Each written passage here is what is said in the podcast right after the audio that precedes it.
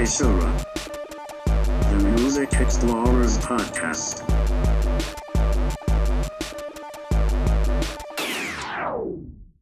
All right, welcome to Seishura, the Music Explorers podcast. I am, as always, Scoot Magoot, I'm Elaine. and we are bringing back, um, depending on which albums each of us choose, our favorite slash least favorite segment on Seishura. It's our album dare and our album dare. Uh, I, I, I, I don't know if we've ever had like one that I've been like, oh fuck you, Scott. okay, that is not true. Animal Collective. Yeah, but I mean, like, I, I- I don't, I don't count that because that that was like a long, long time ago Yeah, in a that's true. galaxy far, far away. uh, da na na na na na. Yeah. Okay. Sorry. Um, Um. But but yeah. I mean the whole the whole point, as I'm sure you can imagine, is we pick an album that we like that the other person has not heard, and and preferably a band that they really haven't explored much at all, and just dare them to listen to it and see what they think. The results have always been interesting, and I think Yeah. this time around, uh, per usual, a kind of a subtle tradition is we try to pick two albums that could not be farther apart. Um, and I think that's very much the case this time around. So the album I picked, uh, I just went through the. I've been keeping track of the vinyl I've been listening to while we've all been, you know, inside hanging out, and Yeah. I picked two because I thought they were both definitely albums that um, Elaine had not listened to, and I wanted them to uh, to pick one. And Elaine picked uh, Earth E by The Satisfaction. Um, they're a band that I think I found through Needle Drop. It just was a really interesting album cover, and when he reviewed it, um, it just it popped out to me. The description I popped just out to me. realized. Sorry, I but I, I just realized that the the the font for that album cover is like the same as the Wolfmother font. Yeah, it re- it is. Yeah, and I, I think that font's cool. I, I know that um, um, or I, I knew that they had some connection to Shabazz Palaces, and listening Yeah. listening back to to Black Up, that popped out to me too because I liked their their feature. They very much um, reminded me of. Oh, I always forget her name, but let me look it up real quick. The the, the female MC from um, Blow, uh, Diggable Planets Oh, and because they all had weird names. One second. I got let me look it up. Wikipedia right up here. It's uh Ladybug Mecca. Yeah, and at, at first I thought this was an offshoot of her, um, you know, like a, a project that she did after, you know, uh, I think Ishmael But- Butler started Shabazz Palaces, and then she, I thought figured she started um, These Satisfaction because it really had that kind of Afrofuturist, uh, kind of heady abstract hip hop, but kind of like chill, cool vibe that she brought to Diggable Planets. And um, I ended up buying this on vinyl just because I think I found a relatively cheap copy and it looked pretty cool. It was on trans transparent green, and it's a really really cool album. Uh, it's one that I, I put on when I want a nice vibe. It very much has that. You know, if you love Shabazz Palaces, if you love Diggable Planets, there's a lot of overlap there. I'm really not surprised that they linked up. Also, because uh, The Satisfaction was actually the second hip hop band to sign to Sub Pop. Obviously, the first being um, Shabazz. Palaces. Um, Wait, I really? They're, they're the second in the entire roster. I believe so. That's what I because I think Clipping came after because I'm pretty sure.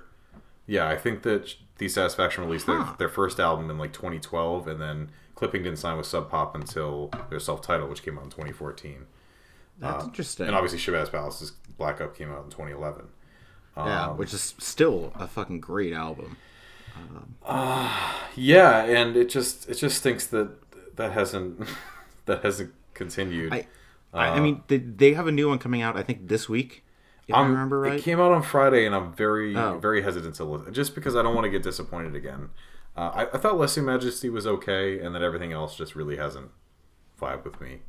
Um, yeah, but I, I, I'm kind of of the same feeling. yeah, and, and it really it really stinks that these guys this was is their second and, and final album. I'm not really sure why they broke up. Uh, I think it just was. I mean, they've they've were kind of a private band throughout their their short career, and I don't know if I've heard it, you know, after the fact what they've done Well, it. just I mean, like this. I mean, these guys really like they did not get a lot of love. Yeah, like, they were it- really underappreciated. I Yeah, it feels really like slept on. because they they fit that niche of i mean obviously at the time uh, diggable planets were um really overlooked they've, they've kind of gained a cult following over the year and the reason i keep bringing them up is because i just feel like this is a contemporary more r&b take on that kind of afrofuturist lens that Diggable Planets um, took up, especially on Blowout Comb. Um, and it's it's just great music to vibe to. I, I love the beats. I love the futuristic angle. Um, I love how they can effort, effortlessly flow between singing and rapping and kind of a mixture of the two. Um, great, great album. And I was I was interested why you picked it and what you think of it. Yeah, I um so when I I, I so I just I turn when I turned this on uh like last week, so it was probably like Tuesday or Wednesday of last week. Uh, and so I put on the first track, Prophetic Perfection, and immediately I'm like, oh no, this is another album of like, you know, too smart for its own good, pretentious as hell, fake woke, you know, abstract hip hop that's trying to sell me on some sort of message. Uh, thankfully, I was very, very wrong. uh, I actually really enjoyed this. I Good. This was like, it was surprising how much I enjoyed it. Like, I, I mean, I, I wasn't expecting to like hate this thing, even going into it. But like, it, it was like it's basically like I mean, I, I, I don't want to pigeonhole you know a group like this because I think there's more to their sound. But like, it really feels like if Shabazz Palaces went for an R and B album Yeah, exactly. which I mean, it, again, makes sense because they, they they just worked so closely together. I think, uh, like I, I I think there's more um, overlap between the two artists than we think. Like I Yeah, and, and uh, Ishmael's on this um, on this. Yeah. album. he has a guest Oh, yeah. verse. yeah he he, he has I mean he, I I definitely heard him on here, but I was thinking just even in production, like it it, it was very very reminiscent of like you know Black Up. Yeah, Uh-huh. for sure, absolutely. So yeah, no, I, I it was really interesting. Um, you know, again, going into it, I was kind of worried by like, you know, the the- like song titles like "No GMO" and things like that. I'm like, oh no, oh no, like please, please, please don't, please, please don't shove something down my throat. Like, like I, I, I just want to have some mellow vibes and like, thankfully, that is what we were given is Yeah. some very nice mellow vibes. Like, and I, I, not to say that there isn't an underlying message to it, Yeah. because I think I think there is, but I think there's enough abstraction with uh, how they rap and sort of uh, you know sort of their lyricism that it creates this, this nice balance that you know if you choose to dive deeper you can get rewarded that way or if you just want to you know chill with some nice vibes and you know smoke up a little Yeah. 420 after all so That that is Um, such a great way to put it because obviously you know there's. I mean, it's the same with um, with Diggable Planets, same with Shabazz Palaces. There's more there that you can dive into if you want to, but just the production is so refreshing and just laid back and it, it, it's so well done. And the way that they flow is is you know kind of complements it so well. You don't have to. Like i i always go to and this is an extreme example i go to the immortal technique example where it's just nothing but like intense political hip hop over like low like really not high quality production and the production isn't great. So you just have no choice but to listen to the lyrics and if you're not into that message it's kind of okay well i, I don't want this and I, feel like abstract hip hop you, you have to find a you have to find a middle ground um, Yeah. Um, I, I mean, I, I think it really depends because, like, you know, I, I, I'm sometimes able to overlook a lot of that stuff. Uh, like, it really, like, uh, for example, maybe it's not a great example, but uh, Raekwon's only built for Cuban Linx. Um, like, the opening track for that really sets the tone as, like, you know, kind of that 90s, like, sort of hip hop aesthetic of, like, we're forced on the streets in a way and we're trying to get better um and like you know i i feel like you can really listen to that within the context of that album but Mm-hmm. it's also just a pretty awesome hip-hop album so Yeah, exactly. you know And Um, I think that's the most important thing. Like, obviously, to some degree, every Yeah. hip hop album is about, you know, pr- delivering a message. I mean, it's a very lyrical yeah genre, but I mean, if it's not i feel fun, like you could you could make that case for art i think in general because it's all about communicating some, some sort of message but for sure, uh, yeah, when you have whe- like whether that message gets received i think is another argument so Yeah, and if you have just these, you know, dense lyrical, as is the case with, um, like, look at Aesop Rock for example. He he Hmm. is very lyrical. Essentially, he's like a walking thesaurus, but his beats have always been fun and interesting and quirky, as quirky as his personality. So it works, Hmm. and you, you know, like we said, you can choose to dive into the music or you can not. You can just Yeah. choose to enjoy the beats, enjoy kind of the the, the fun zany lyricism. Um, yeah, Yeah. So to bring the conversation back to to the satisfaction though, I th- again just really enjoyed the fuck out of this. It was a lot of fun. I uh, I tried to put it on today, but I forgot that my uh, for some reason my Apple Music was on shuffle, so I didn't. I don't. I don't know if I got through all of it or not. uh, but I still enjoy what I listen to. Um, you know, I, I it really sucks that these guys didn't get more attention because I, I, I think they deserve it. Like you know, e- even though they they're very very similar to Shabazz Palaces, like Shabazz has like a sound that is like unparalleled. I think in like modern hip hop, like I, I cannot think of another act that even comes close to what they do. yeah, for sure. So I feel like to have someone else in that niche is really cool. Um, and just you know, again, sucks that it didn't uh, get more attention. Also, I I think it's th- there's two things I want to point out. Um, one is that is sort of how well they're able to blend hip hop and soul and like R and B. Yep. because usually like it, it feels like a lot of artists who try to do this kind of land on one side of the fence. Um, like you know like the Weeknd for example like eh, you know I, I feel like there are times he tries to do kind of a hip-hop thing but he always is firmly on the r&b side of things. Whereas like you know like the satisfaction feels like they're directly on the fence. and it's a really cool vibe that they give off that just like you know things might break into verse or it might you know they might start singing. Like i i, I think that's really cool. Um second is that i, I don't know if you noticed it but i that that their rapping is very um like or at least I, felt for for a good part of this album very like early early hip-hop kind of rapping where it's it's you know a very standard flow um I, I don't know if you noticed that Yeah. like you know, like it's sort of that tribe called quest. We're gonna do this, then we're gonna do that. You know, uh, a, a cool Willie style. You know. yeah, absolutely. You know, very much. Again, it reminds me a lot of Diggable Planets. I think those uh, refer- references are Oh, also very on point. The, the the first Diggable Planets album is just so like so traditional hip hop verses. It is, yeah. But, but but but it's like really enjoyable. So I, I I brought this up because I always thought that you had like a little bit of a thing against that type of verse, uh, that that type of like uh, rap structure.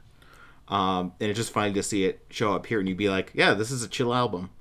yeah, and I think a lot of it has to do with um, the production. Are they saying something interesting?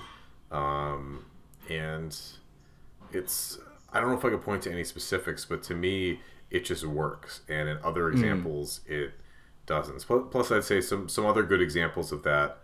Um, I, I think with low end theory, which is kind of especially where that issue comes up, I feel like the beats are also very one dimensional. I think Midnight Marauders is much better. So that there's also that. And with um, uh, Three Feet High and Rising, De La Soul, that's another instance of where I had a lot of trouble with that. And I think the fact there's a lot of really long, goofy, or really more corny skits on that. So the beginning of that fucking album, man. yeah, so I, I think for me it, it's it's a combination of things, and it just really it clicks here. I think it fits their production. I agree. I love how they're able to seamlessly blend um, soul, R and B, hip hop, um, and I think especially because you know personally, I, I know this isn't universal. I feel like Shabazz Palaces has obviously Diggable Planets is you know long gone at this point. Mm. Shabazz Palaces for me is kind of faltered, um, and I, I don't know, like having having like you said another artist another voice in this very niche genre was awesome and the fact that they only after two albums called it a day for whatever reason um, but in some ways it makes it special like i think i'll always return to this specific album um, i like their first one but i think they really came into their own with with this one and uh, yeah i guess i'm just really glad that you you liked it Yeah, uh, I mean it's like they, you know, there are some great tracks and this fetch. Uh, the the uh, I definitely like I love the beats on a lot of the tracks. Just um like sort of the like sort of the the boom bapish type of snares that they get. yeah Um, like I, I love I love when I when I can get like a really like a good like hi hat type of or you know like that the the, the bap part of the boom bap if you will. um, also I was thinking I, when I, I'm just looking at my notes while I was listening to this, um, and I like I said that it's it sort of sounds like a little bit of like Flying Lotus slash Thundercat, maybe a little bit of like Janelle Monae oh yeah. Yeah but I, I see I'm not really familiar with Janelle Monae except for the the her latest album. Um, but I always this is actually kind of what I always pictured Janelle Monae's music as sounding like. Um, because you know it like I feel like this album perfectly encapsulates what Afrofuturism is in a sense, um, or at least one one facet of it and so like you know i but I, I really I, I think i just need to listen to the ArchAndroid at some point. Um Yeah. i have not. I, I would say Janelle Monae is is a is more on the popular end of the spectrum, but I think they definitely have some some similar some overlap, some similar vibes. yeah.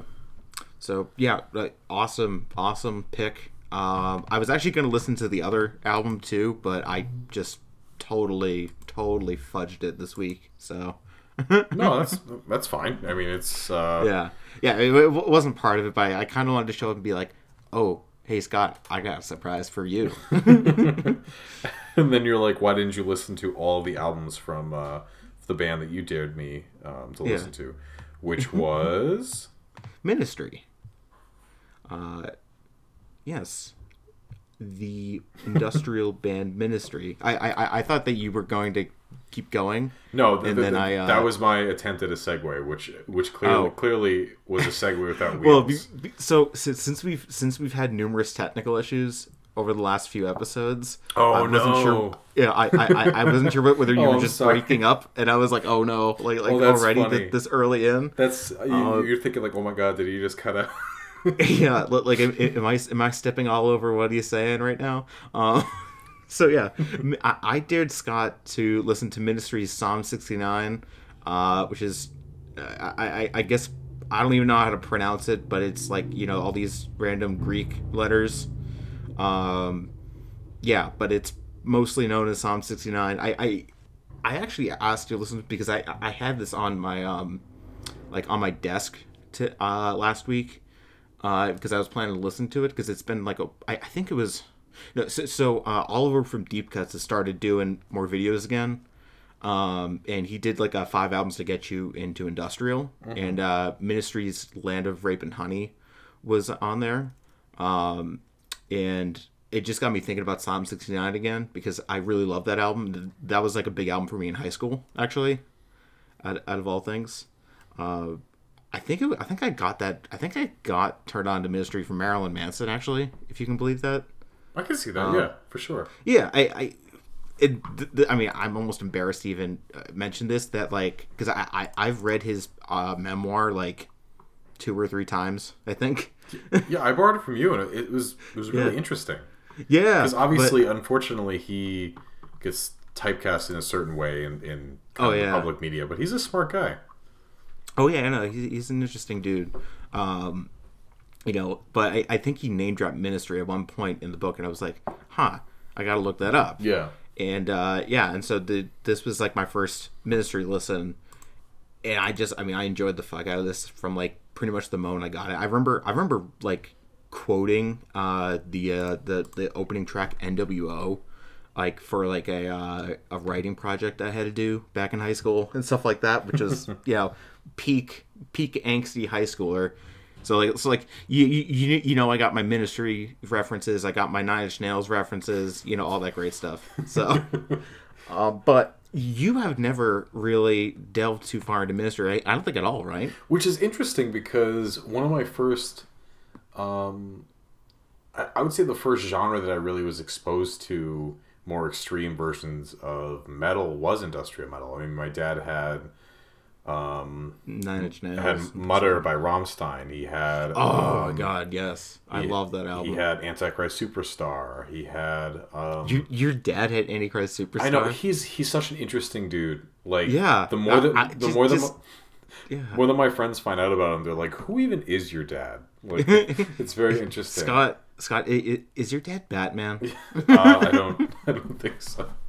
I, I mean, d- not not not like you know, uh, like Long Halloween era Batman. I'm talking about like after Bane breaks his back. Uh, like that that type of like, like broken down, depressed Batman is is is. Are, are you sure? I just I'm just I just want to make sure. That that I might see. I'll have to ask him about it. Yeah. But he also had, you know, like you mentioned, he had uh, several um, Nine Inch Nails CDs. I'm trying to find the one oh uh, Broken. It was an EP that Yeah, I, I listened to a lot, and I Broken EP. really, Yeah, really, really like that one. Yeah, th- th- th- that's a great little uh little record. I, I I actually haven't listened to that in a long time. It was fun. Like I really, I really, yeah. I loved the way that uh, uh, Pinion flowed into Wish. The you know the, Mm. the you know the intro into the the first track, but for some reason, uh, just never, you know, never listened to Ministry. Uh, they're obviously. I mean, I, I know they exist. I know that they've taken on a uh, uh, quite a political slant. Yeah, or, or and- rather a more a more overt and more specific political slant in recent years. Uh, and I, I mean, to, to- be fair, Psalm sixty nine is is pretty political. Yeah, th- I that's mean, why. but, like you know, NWO is like, you know, peak like you know Gulf War, like Bush era, you know, Yeah. nonsense in a way. for sure. Um, uh, I think I was I was saying the they really. Oh, the, I mean, yeah, I they, they've gone sus- off the fucking deep end. Yeah, I was trying to be subtle that they've become like like they've gone all in on the anti-Trump stuff, which I mean, you know, Oh, I, not even anti. I mean, I'm, t- I'm even thinking about what, when when Bush was was back, like like Oh, Bush true. Bush Junior. Bush too. Uh, yeah, but bu- Bush two, the rebushing, the re- um, the rebushing.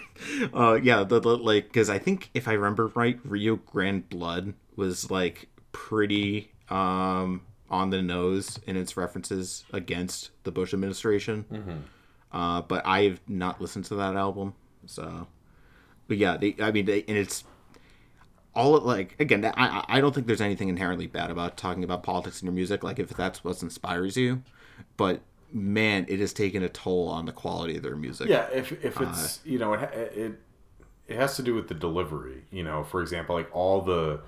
You know, obviously, you know, not, not a big Donald Trump fan. I'll, I'll admit it. But Yeah. like, the, but but I don't think that's a you know a unique opinion. But like, for Uh, uh, yeah, not really an unpopular Yeah. opinion nowadays, But, but, a lot of the like very specific uh, anti-Trump songs are just like dead on arrival. Like they're they're dated on arrival. Like they're just so is, is is there a covfefe song?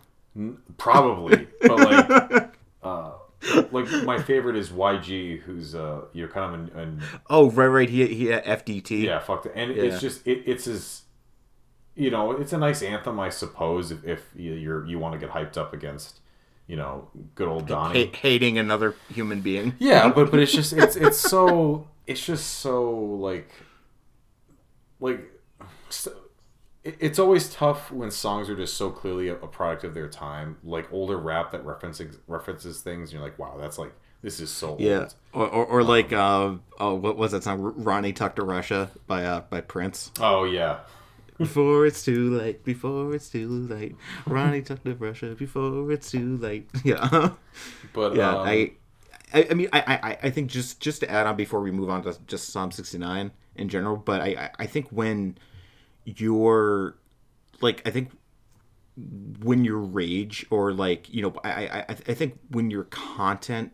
in like is so vast that you forget the form that it takes uh, that, that that's where i think a lot of like political music falters is that it's so focused on the message that it forgets that it's there's there's music to be had there's art to be made Yeah, exactly. uh, which, which is why like I, I think like Rage Against the Machine is, is a great band because they they really had like a very nice balance between the two. Absolutely. Like they they knew how to write like a really funky beat, but then also put a lot into what they were doing. So uh, anyway, so Psalm sixty nine. This is their fifth album. Yeah. So um and, And not they had kind of an interesting reversal. Like usually bands, you know, you could say, I mean, this is a general thing. They start heavy and become softer, but they went from like Um, like synth pop to industrial, right? Or maybe not synth pop. Yeah. So yeah, no, the, the, the, their first album was supposedly very synth poppy. I actually have their second album, Twitch, which is like firmly in like the EBM camp of things, uh, which is you know very industrial. Like it's it's not exactly industrial, but it's sort of within the umbrella genre that is industrial Yeah. music. Um, you know, I, I, I don't think it's out of the realm for bands to do that. Like a Depeche Mode came to my mind that Yeah, like that's a good they example. Stopped, they started off they started off as basically like a synth pop boy band, Yeah. and then th- and then they turned into just like a bunch of awesome badasses. So- I, I remember that when um because my parents didn't have i think they might have had violator but they had mainly collections of songs for depeche mode and listening to it i was like who even is Yeah. this band like I know it. It's so weird. you'd hear um uh, ev- uh you know everything counts and uh, just can't get enough and then you'd Oh. hear people are people which is a little bit darker and then you hear like blasphemous rumors it's like wow this is like all over the place dude yeah, but I, well, okay. Have you ever heard the song? It's called um, uh, "What's Your Name." It, it, it's off of their first album, Speak and Spell. uh i don't think so actually It's okay. So, so I, I I'm just going to say the chorus because I like I, I actually genuinely love the song, even though I think Martin Gore has like gone on record that he fucking hates it. but uh the chorus is uh, "Oh, you're such a pretty boy. Oh, you're such a pretty boy. Oh, you're such a pretty boy. You're so pretty." Ooh, Or no, yikes. hey, you're such a pretty boy. Yeah. Big Um, yikes. Oh yeah, no, no. It, it, it's it's like as as trashy new wave as you can get, and it's it's an awesome song. I love it. like I I genuinely love that song. Uh, but anyway, so let, us talk about Psalm 69. Let's talk about your thoughts on Psalm 69. yeah, we really we've taken a winding path to get here. I, Um, I mean, that's fine with me, but I- I'm actually really curious to see what you think about this because I, I felt like you could be on either side, um, depending on uh, maybe it. I, I don't know. Just talk, I guess. um, I liked it. Uh, I I would say that I would probably pick like a Rammstein album or a Nine Inch Nails album over this if I wanted that kind of vintage industrial metal from my youth. But I definitely like this. I think what I really appreciated was that they kind of they had they had a fun I guess like a sense of humor about their music that isn't super prevalent in industrial metal. Like I feel like they had a little bit of a more I mean obviously there's some intense um, themes here and messages here, but yeah. you know like, like I, Jesus built my hot rod I, for I, example. I knew you were gonna bring that like that track up. that was a really fun song. I, I wrote down like what if Primus made industrial metal because I got some I got some Les Claypool vibes from the vocals and the way it was obscured. So yeah, so Gibby Haynes from uh, Butthole Surfers is d- does the vocals on that Oh, okay. album. That that actually which- makes sense. Yeah, which I don't know. Like they've always reminded me a little bit of Primus Yeah. to a certain extent, just in terms of how fucking weird they are. Yeah, exactly. um, but actually, you mentioned the vocals. That that's that's one of the broader notes I wanted to bring up. Uh, it was interesting how they weren't. I guess they were kind of a non-factor. Like they they, they weren't Yeah. bad by any means, and they fit the music and they worked. But you know, when you think of industrial metal of this time, like uh, why am I blanking? The lead singer of of Rammstein. L- Oh, yeah, uh, Lynn Tillman, right? Handeman, no, L- Linneman, I think.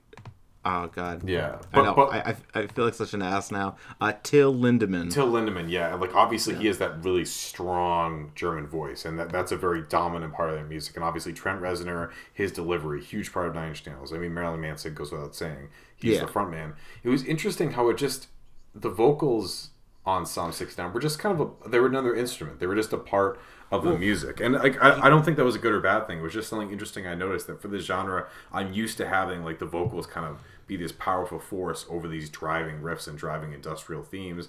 That just wasn't the case here, and it actually Yeah, didn't wasn't an issue. I, I, I think that like you know I, I mean you should I, this is probably no, really noticeable in the first track NWO that the, the vocals are mixed pretty low Yeah. all things considered um like you, you can barely hear Al Jourgensen over everything um but yeah you're, you're right I, I I feel like it works out really well like Yeah. especially like, it, his vocals in NWO I I love them a lot because it's just like they they sound monstrous uh like in the way they're subdued it just yeah li- li- like it it really add, it makes the track feel like a cohesive experience rather than like the singer just riding on top of all this Yeah. Um. Exactly. yeah. Yeah. Like I, I totally, totally did not see it as a negative at all. It just like as you know, the more t- I listen to this, you know, I say three or four times, uh, and it was interesting to me where I was like, I really don't notice the vocals, and it doesn't like I don't really have a, I don't know. It was just it was interesting, and I, I think th- th- there are some cases where I think it's a little more obvious, like uh, I think parts of Hero, but definitely Yeah. TV two. Um, you know, just what, what what was it? You know, put on the goddamn box. You know, or wh- wh- wh- whatever he's saying. Oh no, I'm sorry. C- connect the goddamn dots. That's what I'm thinking of. Yeah. Um, and so something else I really liked about this album is I felt like, in addition to being having a bit more of a sense of humor, being a little bit more fun than other industrial metal albums from this this time, I felt like it was a bit more varied. Like TV two and Hero were almost thrash inspired in a way. Like yeah. not not like full Yeah. bore, but they definitely the riffing and the pace. Um, I think I used to know the the like how to play parts of Hero. Yeah, I mean they're the both really fun songs. Uh, there were um, a lot of points of comparison I can make. I think Just One Fix reminded me a lot of Rammstein, but a little raw. Yeah. Um, Psalm 69 reminded me of both Rob Zombie and the Melvins, and this is an interesting opinion. Uh, Buzzo from the Melvins and Rob Zombie, I think their voices sound very similar. I've never thought about Rob, Melvins and Rob Zombie in the same sentence. Like, like when Rob Zombie does his deep delivery, I think it, and you know, and listening to Buzzo, vice versa, their vocals are really, um, I don't know, they, they just I find a comparison there. That's Um, funny. But yeah, I'll say, I mean, like you know, I liked New World Order. Uh, I would say overall, I liked at least liked every track. I I didn't really like Scarecrow. I thought it dragged on a little bit too long for me. But I will say, I loved, loved, loved Corrosion. Corrosion was just this really intense, loud, noisy song. And I'm curious. I want to ask you: Did they have an album that's more in, like more brash? I really liked that they had they kind of let loose with their industrial, the industrial part of their sound. And I, Um, I am not totally sure. My my time, I I don't haven't really gone into ministry a whole lot. Um, so I used to own um, the Mind is a Terrible Thing to Taste, which is the album that precedes this one. Um, that was more. It felt like it was a little more EBM y in in some points. Um, I, I think there's a little more industrial sometimes there. Like um, the track "Thieves" I think is really there, but I'm trying to remember. I think "Test" the the track "Test" off of that album is is pretty like hard balls to the wall industrial. Um, you know, I, I but I'm not really that familiar with I mean, all of their stuff, but mostly because like I've heard very varied things about stuff like after like basically after Psalm 69. Like I've heard like things about Filth Pig, even though I think that, that that's their best uh rated album, if I remember right. But I I just I don't know, I, I really do want to check that out at some point, but like I think the only reason I bought Twitch was because I was like really digging some EBM. Yeah. And that that was like the the least expensive EBM album that was at Bull Moose at hey, the time. there you go. So, which I mean, it's, it's a good album. I like it. But um, like Land of Rape and Honey, which is usually remembered like as their best. Um, like I've I've never listened to that. I've always wanted to, but I've just never gone through with it. I don't, I don't know why. I think it's just because like I, I just like Psalm 69 so much. I think it's just such a it- it's it's just a it's just a great listen for me, especially like um just NWO like really makes this song like, like makes the album like just so cool. Like just it fucking like it's such a blistering opening, and just like even though it's um like I'm thinking of like how I, I don't know if you remember that, that like it sort of takes a while for it to build up. Yeah. Really, like for like the st- song to really start. But I kind of like that, and I, I like I, I I like all the um all the samples that are used in it, and like e- even even the uh the that snippet by of uh George Bush Senior. Um, I guess it isn't. He's not senior because they have different middle names. But um, yeah, a, Herbert Walker Bush. Um, you know that that whole NWO speech. Um, like I, I just thought it was really well placed and things like that. Um, yeah, I, I just I, I, I fucking love this album. So I probably my biggest complaint with it is the final track Grace. Uh, because it, it I, I think it's literally just a cut up of all the other songs. Yeah, that, that and I, I I felt that. It, it, it, and it like it's cool in a way, but I, I think like it, it feels like it runs on a little maybe a little too long. Yeah, and also, I mean, maybe that explains. Um, to me, it felt like the album kind of just ended. Like, I mean, obviously, every album, it just that's how it goes. But one minute it was on, and then I was like, wait a second, did is it over? Because like I just it didn't feel like as as, Yeah, as it- epic it- or as it's- fitting it's a finale. odd end. Yeah, But you know, l- l- like from what I can remember from other ones, like I always remember "The Mind Is a Terrible Thing to Taste" was was an odd listen as well. That it always felt like it took a long time to get over with, and like I never really knew where I was going throughout all of it as well. Um, so I, but maybe it's just kind of like something that Ministry does, something that Al Jourgensen is is just very known for. I don't know. Um, there was something else I wanted to say too, and I do not remember it. Um, yeah. Oh, I, I guess the, the sampling again is really interesting. Apparently, uh, Jourgensen was really inspired by uh, William S. Burroughs's cut up technique. Uh, you know, and like basically was you know like like wanted to take that and apply that to music, uh, which is really not too revolutionary when you really think about it, all things considered. But it's kind of an interesting pull, I think. yeah, you that's know, to- interesting.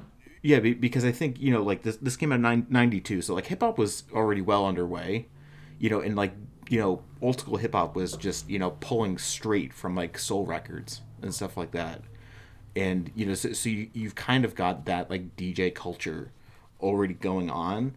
But then Al Jourgensen just fucking shows up and he's like, "Oh yeah, hey, I'm, I'm I, I, I take influence from the guy who wrote Naked Lunch." just like, which I mean is a very Jourgensen. Like it, it, it fits the band very well, um, especially with um, the the subtitle of this album. You know, the the way to succeed and the way to suck eggs. which I, I, I, I don't know if you've noticed the uh, the the whole wordplay on that. The, the the way to suck seed, and the way to suck eggs. Psalm sixty nine. Oh yeah, Yeah, Okay. Well, yeah, I know. that's I- okay. That's- It, thank- it- thank you it's, it's okay. We don't need to talk about that. I was like, I think I got. Oh no, I get it. oh man, that's funny. Um, yeah, it- it's it's just yeah. Like I I've never found that particularly funny. Um, e- even though I am I have a very juvenile sense of humor, I'll totally admit. But yeah, Yeah, it's. Um, uh, I mean, I think th- if it's a silver lining, a suck eggs will always be hilarious. yeah. Like, oh yeah. hey, why don't you suck eggs? Like, she's like, wait, what? what did you just tell me to do?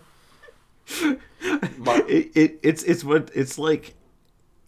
I I don't know why is it so funny. Is it just because it's so bizarre? yeah, it's like wait, like like my favorite one. This is from S- s- what? let me is the whole suck a bag of dicks no from uh, from Louis C.K.'s thing. Yeah. Um, but my favorite is I forget what episode or what the context was, but um, Stewie tells someone to suck a railroad spike, and, and, and from Family Guy, and that's something, something I'll say periodically in Lawrence, like, Jesus fucking Christ. like, like, I'm marrying you. Why? like, I gotta find where it's from because it's just it's it was so random and so, like so like incredibly aggressive. Um, yeah, I, I, I, I like when uh when Family Guy does that. Like, uh, just when Peter like I was just like, oh, you you you you're gonna buy a bolt and shut that trap of yours. It just it's like what? oh man. um, uh, I'm trying. I'm looking this up now. It's from Family Guy viewer mail number one, which I don't. I isn't that the um. That's what the they, one- they do like the three little uh Yeah, where you know, like Peter Peter wishes he didn't have any bones. yeah. I think. Um. Yeah. yeah, I don't remember. I don't really remember where that. uh Oh, okay. It, no, it, so, so it's a little segment where, where where they get superpowers. Um. Oh okay. Yeah, and Stewie's trying to steal something. Oh, when And he- tells oh, him- yeah. He tells him to go suck a railroad spike. And then he like throw, keeps throwing him against the wall like when he tries to take the candy bar. yeah. Yeah. Okay.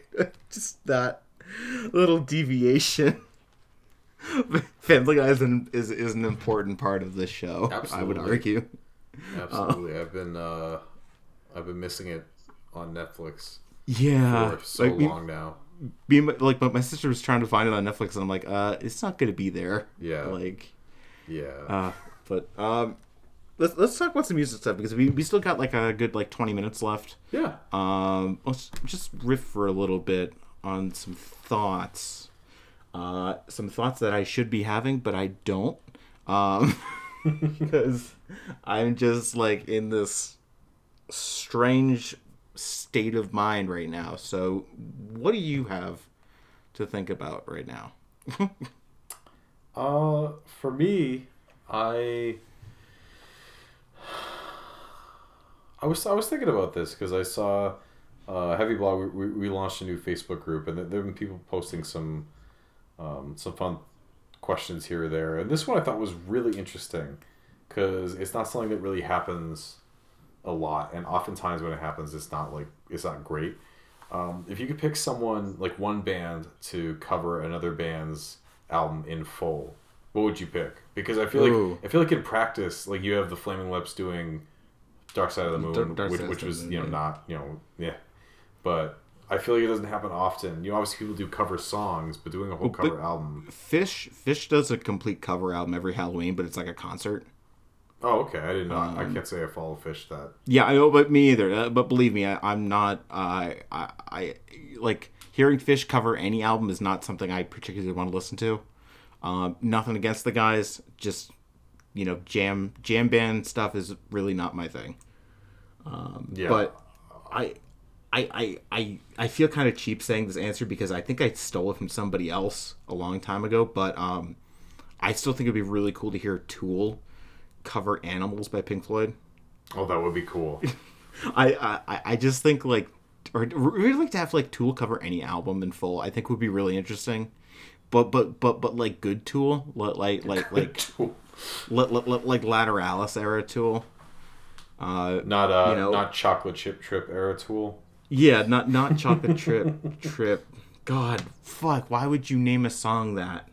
I yeah, I saw that and I was like, that that's a joke because I think oh that was when people, um, I think someone leaked the track list early and I was like, oh that must be fake. That's too dumb. And then when when it was officially Yeah. announced, I'm like, are you serious? I I think it's like one of those things that like I, I don't think it would be as bad if Tool didn't like sort of prop themselves up as like this very spiritual like conscious sort of band. yeah, like like like I don't know, it, it, it, like like th- think about the opposite. It would, be like you know like a pop star doing like a song about Nicomachean ethics. Like Yeah. it's, it's, it's like what like whiplash little. But what, what would you choose for like the um uh for a band to cover an album? So I, I try to do something. I mean, the the most obvious one that came to mind, just because I think this cover is awesome. It's whole new intensity to the you know the cover song. Uh, Carnifex on their album Hell Chose Me, um, which is still one of my favorite deathcore albums, just because it feels like like a death metal album with some core elements, not you know, not the other way around. And at the end on the iTunes bonus, you know, the bonus version, they did a cover of "Angel of Death" by Slayer. And Oh. like they infused blast beats in it, and the fact that the production was so much heavier and it just was so much faster and more intense. I was like, hearing them do a full cover of that album would be awesome. Or like it really, really any deathcore band because they placed the breakdowns perfectly. Like it was just it made an already heavy song all that much more heavier. But Actually, now that you say that, it'd be really cool to hear like any modern death metal act just take like an old Slayer, like maybe like Slayer's first album, or like like maybe their second. Um, I'm, I'm trying to remember what what's the one with the hardening of the arteries. Um, oh, um, I'm not sure up honestly. now. Um, yeah, it, it's it's one of the it's one of the ones that, that, that came before. Um, oh, I think it's Hell Awaits. Yeah, it's it, it's Hell Awaits. Um, because I just remember the the production being not great on that, if I remember right. Um, but I, I think it'd be really cool to see a modern death metal band sort of you know reinterpret like the Slayer catalog to a certain extent. Yeah, for sure. Because that that was something that um, kind of kept me from fully embracing thrash initially. Because I, I got into death metal first, which I know is a little bit backwards for you know how some people get into extreme metal. Yeah, I mean, I I, I, I, I was I was total thrash Yeah. before death metal. And for me, I just like there were so many parts of thrash songs where it felt like it was just about to launch into like a blast beat, and then it just it just didn't. Um, so I, Oh, you know what would be cool? Okay, they, they, may- may- maybe not like specifically like a, a band covering an album, but like you. I mean, this is obvious for you because I'm pretty sure you listened to these. But uh, you you remember Pop Goes Punk? oh yeah, Yeah. Um, what if they did like, uh, like black metal goes death metal, or like vice versa? that'd and, be cool. and yeah, like maybe maybe not full albums, but like do like a compilation and like give it all to charity or something like that, yeah, and like have like all these like all these like black metal acts cover death metal songs or vice versa. Because I think cool. like yeah, li- li- like hearing how they would interpret those songs would be really interesting, especially just when you consider how divergent the two genres have become over time. Mm-hmm. Uh, I mean, you know, because you know, so many black metal acts started off as just death metal bands, who then were just like, "Fuck this, hail Satan," you know, let, let, let, let, let's burn a few churches, you know. I've said that a few Uh, times in my life. Fuck this, hail Satan. um, That, that, that, can, can that be on your tombstone? yeah, fuck this, hate Uh, I, I mean, I, I, I'm not saying I'm gonna outlive you, but you know, I, I, I will ensure it happens if I do happen to outlive you. So, um, I look forward I- to that. But actually, I was so this is kind of related. I was talking to my sister like, the other day about like, I, I, I, don't know how we got to this phrase, but I just started saying like, yum yum yum, just just like yum yum yum. I'll have me some of that or something like that. And I'm just like, yeah, I, I need this on my gravestone. I think it's just like yum yum yum. That turns me on. Thank you. just, just something, just something like that, just completely out of context. like um okay, okay th- th- this is the last little tangent then we'll go on to music um but uh i think i've told you that that that my my, my dad has um he recently got dental implants Yes. so he, he so, so he doesn't have any of his real teeth left in his mouth so he actually has a picture of himself where the dentist took all the fake teeth out and so it's just him smiling with his mouth open Oh jeez. it is the funniest fucking thing I've ever seen, and I keep telling him every single time I think of it that that is the portrait that that is going to be like on the table at his memorial service, like, it- like because it's like you know he he would have wanted us to remember him this way. Exactly. Oh, that's uh, fucking funny. yeah, but yeah, I, I I think just having some sort of like pop goes punky type of like just take like two divergent genres of metal or like you know and, and sort of oh you know what'd be really cool is it even might be even cooler is to have like do that but with metal and then like free jazz like like ju- ju- just like pick two genres that are just completely opposite Yeah. and see how they interpret the other ones.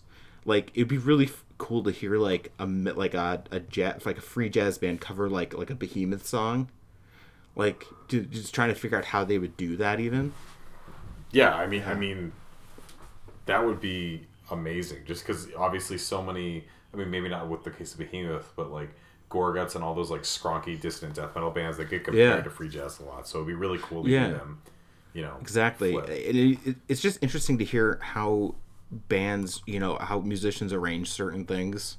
That that that's why I've always found like, uh, you know, more of like John Zorn's uh, second and third Masada books to be a little more interesting than the first one because he has he's basically just giving all these compositions to random musicians and being like, do whatever the fuck you want with it, uh, and, then, and then we'll record it. And so you know, a lot of the time, not all the time, but most of the time, they end up ha- you know uh, arranging it themselves.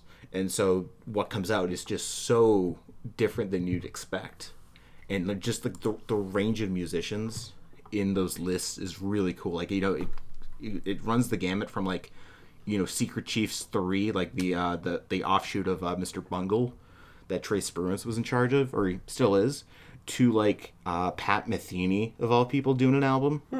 You know yeah it's really interesting just to sort of see like that that broadness that zorn has been able to like accumulate over the years. Yeah, um, for sure. yeah I, I will say the the last one that I thought would, would be really really cool, um, Death Grips making an album, you know, completely comprised of Black Flag samples, and the reason that comes up is because on Ex Military, the song Clink, it samples Rise Above by Black Flag, and it's one of the coolest flipped samples I've heard in, in contemporary hip hop. That is Like- that would be so awesome. the way the way they do it like they they it starts out with the um like the original like the, the guitar screech on the song and then the Yeah. like they they slow it down a little bit and just make it into this repeating looping and it's just it's so cool it's it's it's that type of stuff that I really like. I I really gotten interested in like manipulating samples and things like that. That's why I actually just spent like um an, an unhealthy amount of money uh upgrading my uh my synthesizer a little bit. So because I got like two uh sampling modules that both do little different things. Like one of them's actually like um it's basically like a reel to reel tape player for for your like for your rack. oh that's cool Uh, so you you can actually like splice stuff like musique concrète, uh, with, with just within the synthesizer system itself, which is like so fucking cool. yeah that's awesome Um, yeah, because like just that idea of like taking these, I I, I don't know why it, it it feels like more um, genuine, almost, than than taking like just like a regular synth sound. Mm-hmm. No, I, I I can't explain it more than that. It's it's tough to even describe. Just like I don't know. There's something about like m- maybe maybe we're talking about like thematics. I guess that like you know um like I so I follow Andrew Huang, who's a uh, Canadian music producer uh, on YouTube, uh, and he always does a lot of these really cool videos where he'll take a sample or take like sort of like a theme of samples and make a song out of it. So like you know he once did um, like a song that was completely comprised of sampling uh, ravens, uh, just a, out of all things. Oh, that's cool Uh, yeah, th- th- there was one that was like all uh, sounds that he collected while he was like on vacation in like Fort Lauderdale or something like that. You know, um, just little things like that. Like I, I, I like that idea of being able to sort of center around this theme, or center around sort of like a noise source, and turn it into something else. Uh, which Death Grips has like done on like their latest album. Weirdly enough, uh, but it's really hard to tell because I I honestly haven't been able to hear it that well. But apparently, like, they've re- they reference like a bunch of old songs in it. So, you know, yeah. But but then it makes me wonder like, what if you sampled yourself, and what if you only sampled yourself for the rest of like your musical career? Like, would the final album you put out just be pure mush? because you've resampled the same thing over and over again. Yeah, you like you you draw a line in the sand, and you just you obviously you're prolific enough that you could do this. Um, Yeah. I mean, that'd also be interesting because you, you mentioned earlier how uh, I forget the song. It was beautiful lyrical poetry, that Depeche Mode song. Oh, right, right, yeah. Um, hey, what's your name? Yeah. whatever. Wh- wh- But, what's your name? like Yeah. i mean this is kind of an offshoot of that concept but if people could go back and kind of retool or like completely reinvent songs that they didn't like and to you know fix them so to speak Well, I, that, that that's not unheard of. Uh, th- there are bands who have like you know re-recorded entire albums. I mean, like probably the most infamous that I can think of as of late was uh, Converge's re-recording of "You Fail Me." yeah and um I I, I know you're you're not a big fan of it, but i'm not I, I thought you weren't. no I, I mean i just um i don't know if it i mean it sounded different. I don't know if it sounded better. Uh like for example meshuggah did the same thing with nothing and there are two there's one with an orange cover one with a blue cover and they like one one sounds heavier and one sounds kind of rawer and a little bit more progressive in a way. So i don't know if one's inherently better than the other one um, but it definitely it definitely made sense from their perspective because they, they weren't happy with it. It didn't feel like a cash grab. Like it felt genuine that Converge they just like weren't happy with how it sounded and they wanted to do something Yeah. different. Because you know nowadays bands will find any bands and labels will find any reason possible to reissue something. Yeah, So- I, I well, I guess the, the, that's different. It's different from a remaster or reissue because you're Sure, actually like, yeah. you know, you- you're actually re-recording the entire entirety of the track. Yeah, for so, uh, there's definitely something a little bit different going on. But Mm-hmm. I, I just thought of what did I just think of? Um, I don't know. I, I kind of hate that. What, what what like just when your train of thought just like Yeah, gets totally completely derailed. Yeah. Yeah. And like the, the the conductor's just like screaming for mercy. you know, it's just like, come on, where are you? Come back, please. Uh, I just think that that idea of re-recording is eh, interesting. Uh, but so, you know, sometimes I, I I don't know whether it'd be worth it or not. It'd be, it'd be like you know, like if Velvet Underground like redid White Light, White Heat. Like Yeah, that you know, would but, be like it would be unnecessary because I, I think part of the part of what makes that album so interesting is like the lo-fi recording of it. Yeah, or, or like, um, I mean, this is more to do with the the composition side, but I kind of I and also it wasn't a super happy, uplifting story about how it was recorded, but like I was listening to uh, Captain Beefheart, uh, Trout Mask replica. I, I have a vinyl copy. Um, and it just it sounds like a record in play like it sounds like kind of a, a stamp in time from an era of like 70s you know boundless musical experimentation and like i don't know if that being re-recorded or, re- or redone or whatever obviously you know it's difficult um I mean that that's one of those albums that I it will just never be replicated. I think yeah because because like even Beefheart after that like there, there's like a noticeable difference in his sound after that album. yeah Like it, it's it's I, I mean I, I in by by which I mean it's it's like I think it's like a little more subdued. I guess it's not as balls to the wall insane, you know, and just no no references to the you know tin ear of a cat, but fast and bulbous.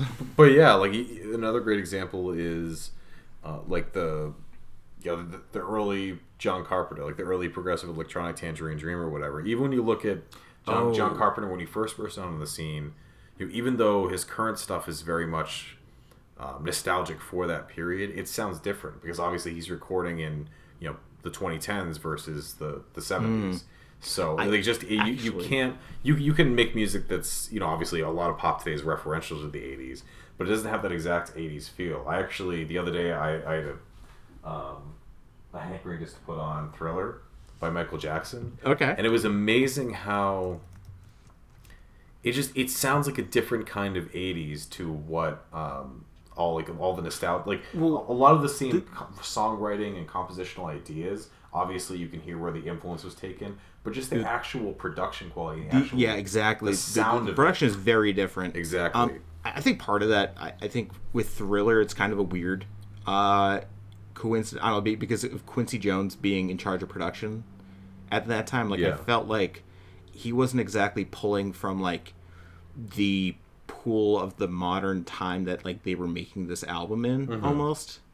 Um, because you know, Quincy Jones goes way back to like big band music. You Yeah. know? So, but um, oh, that's what I was thinking. Oh, well, look, okay. So, two one, one thought, I guess, and then two more thoughts after that that are kind of related. Uh, first, firstly, is um, just sort of I, I, I think that 80s production that we think of it, I, I think that's more of an invention of nowadays. Like like just sort of like that idea of having something just soaked in neon and just like you know synth to hell, but like you know like really filtered synth. Uh, like I, I feel like that that's like that's more us looking back on the 80s than the actual 80s being it because like I, I feel like the actual 80s was like pretty cheesy Yeah. uh, a, and I, I say that with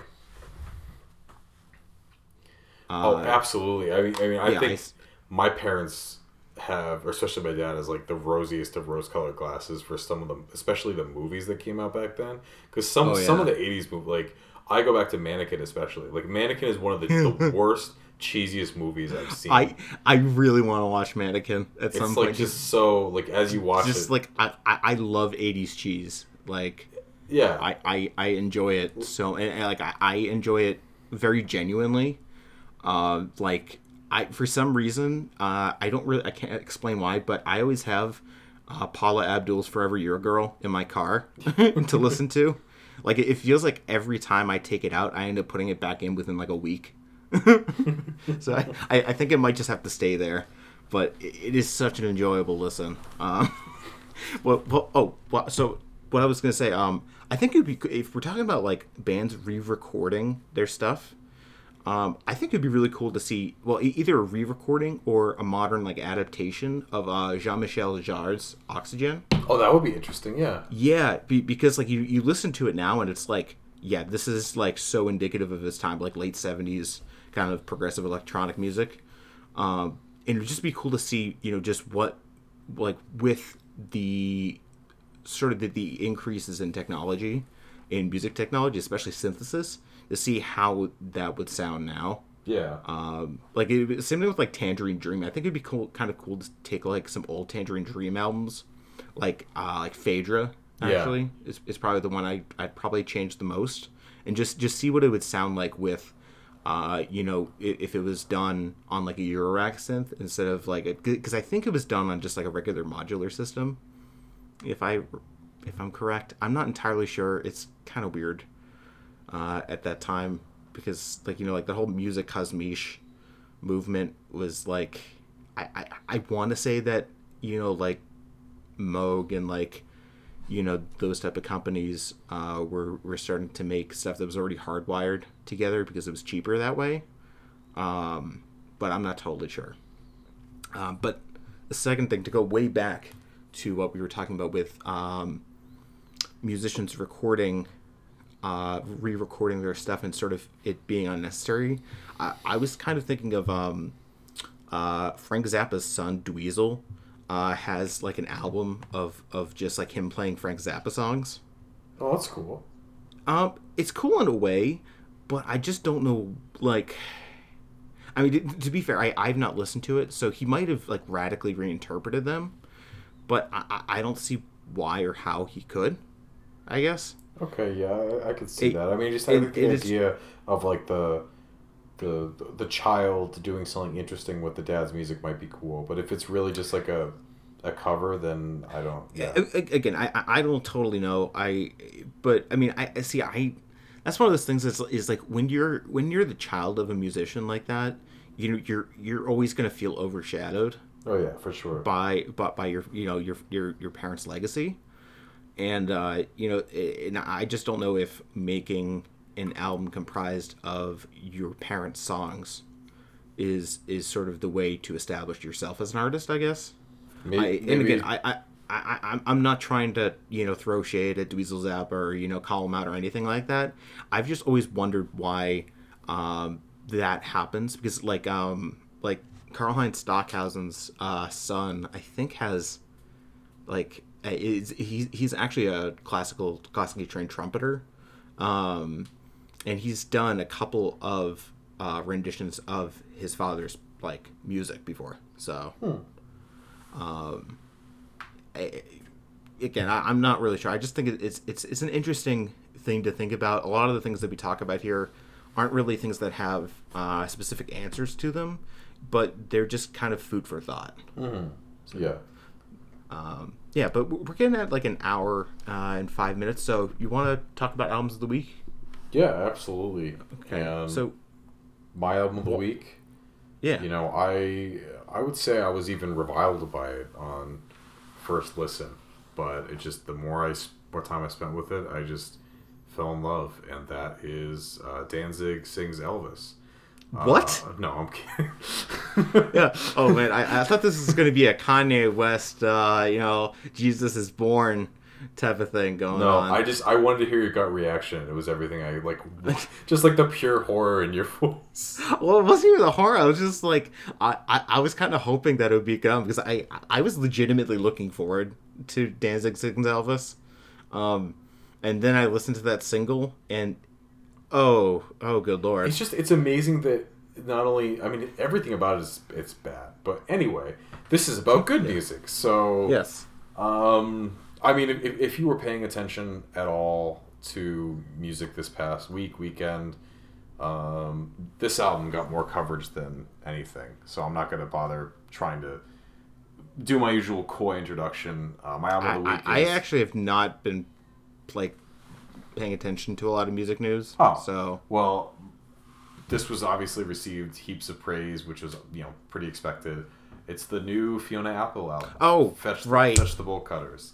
Uh, Yes. I'm a huge Fiona Apple fan. Every every time I uh, get the you know take one of her albums off my shelf, I just happen to. Li- I mean, she only has four albums, so it's pre- pretty easy to do. But whenever I take one off, I end up just listening to all of them. And this new one, you know, I'm only a few listens in, but uh, you know, I, I think it's awesome. You know, it, it's exactly what I want from a Fiona album. It's it's her most you know kind of experimental, you know, interesting listen, you know, album yet, and I can't wait to let it grow on me more. It's just it's you know her typical brand of um, piano rock with an art pop flair, and I'm just really really excited to dive even further in. Even with three listens, I feel like there's more I'm going to unpack, and hopefully hopefully it comes to physical media because I think for now it's just a it's a digital only release, and I would love to own this. I own all our other albums on CD, so mm. I want to keep keep the streak going. But yeah, it's it's it's in the running for me for my top albums of the year. Just a, an excellent excellent album.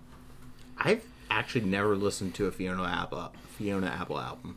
I would guess you wouldn't like her if I'm being honest, um, just because it's Yeah, but, but like at the same time, I like Florence and the Machine. I like I like fucking Madonna, dude. Like, yeah, yeah. I mean, I mean, I, n- I, I- not, not not not not to say that the two are similar, but like you know, I I'm I'm, I'm open to a range of different stuff. yeah. It comes to Uh, it. I just I don't know.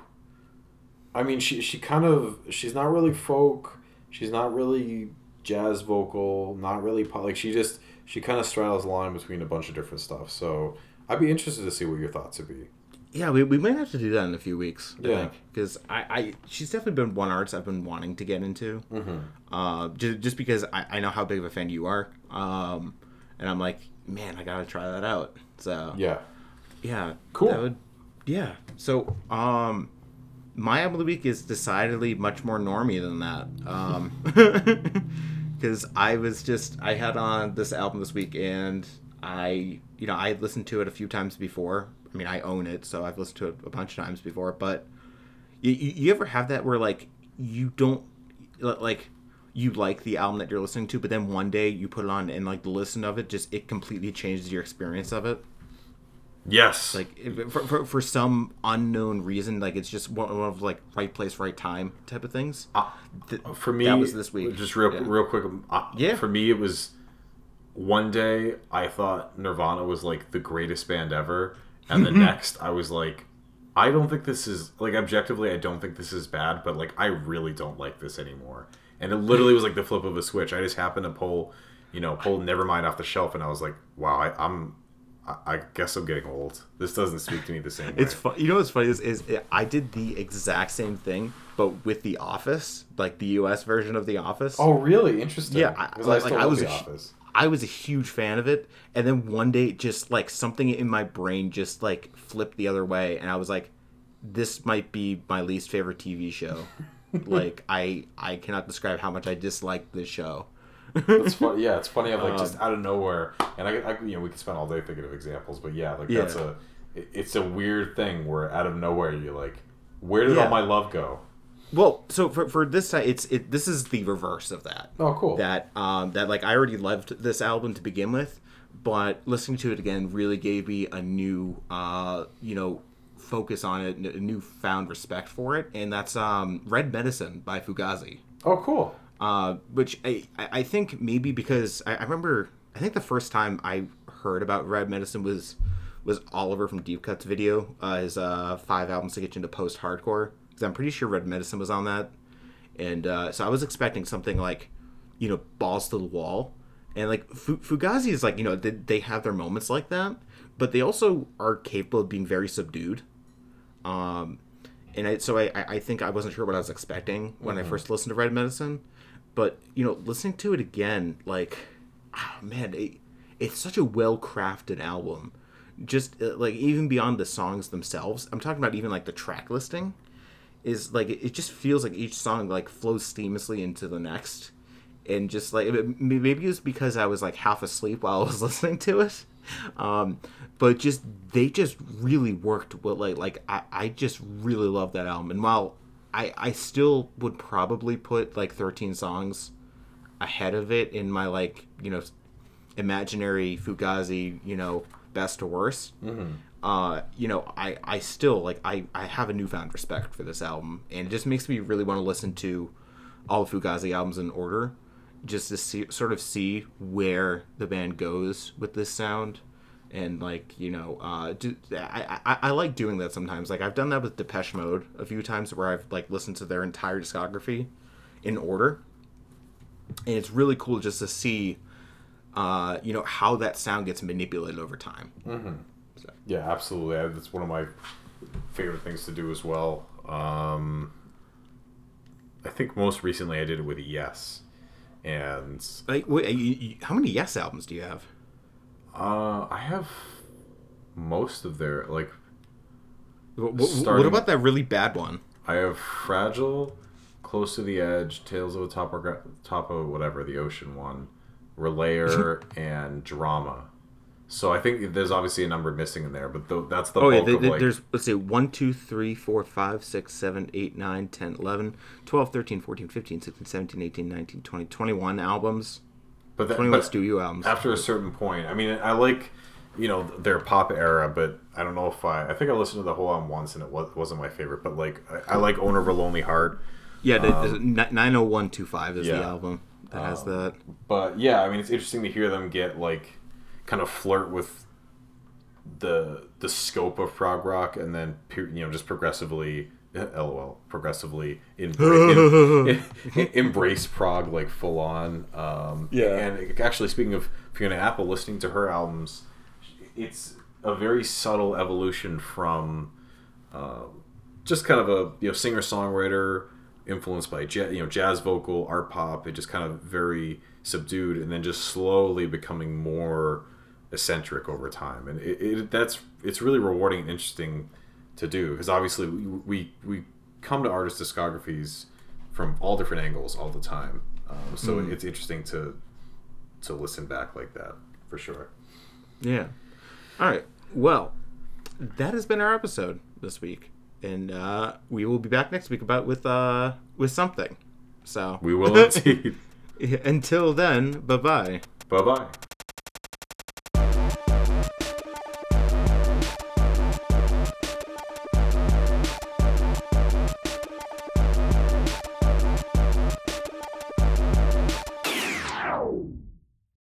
Thanks for listening, guys. And uh, if you're interested, uh, you know, if you want to hear more, just you know, listen to us on uh, iTunes, Pod, Apple Podcasts, Android Podcasts, anywhere you can get a podcast. Basically, uh, we are on all of it. Uh, if you follow us on Anchor, too, you know, whatever works for you. And uh, definitely be sure to follow us on Twitter. And if you ever have any suggestions, topics you want us to talk about, or questions, anything like that, uh, be sure to email us. Yeah, uh, we're at, at Podcast on Twitter, and our email, I think, is sayshurapodcast at gmail.com. And uh, yeah, as always, thanks for listening. Yeah, appreciate it a lot. Bye.